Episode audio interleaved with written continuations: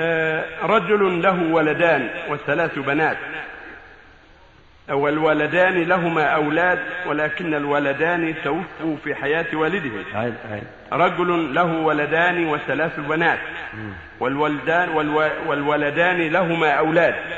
ولكن الولدان توفوا في حياة والدهم.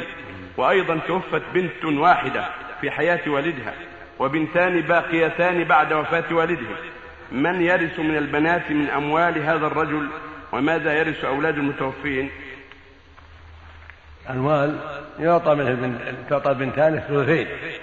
كان ما ورث إلا هؤلاء تعطى البنتان الموجودتان الثلثين والباقي لأولاد ابنيه.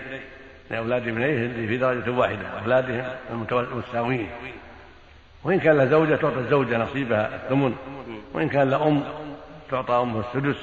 وإن كان له أب أو جد يعطى السدس وأما إذا كان ما له أب ولا جد ولكن له أم تعطى السدس زوجته تعطى الثمن.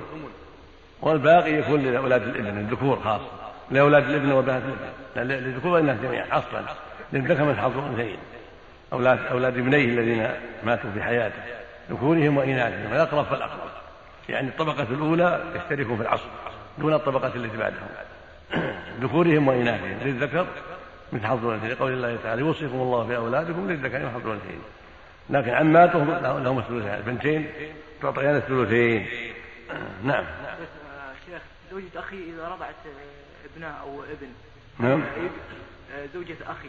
إذا رضعت ولدا. أو بنت البنت مثلا هل يجوز لي نكاحها بنت أخوك تنكح بنت أخوك بنت عمها. لا. زوجة أخيك رضعت بنتا أنت عمها. ولا تجوز لا ما نعم. عمها يحرم من الرضاعة ما يحرم من النسب. إذا كان الرضاعة تام خمس مرات أو أكثر.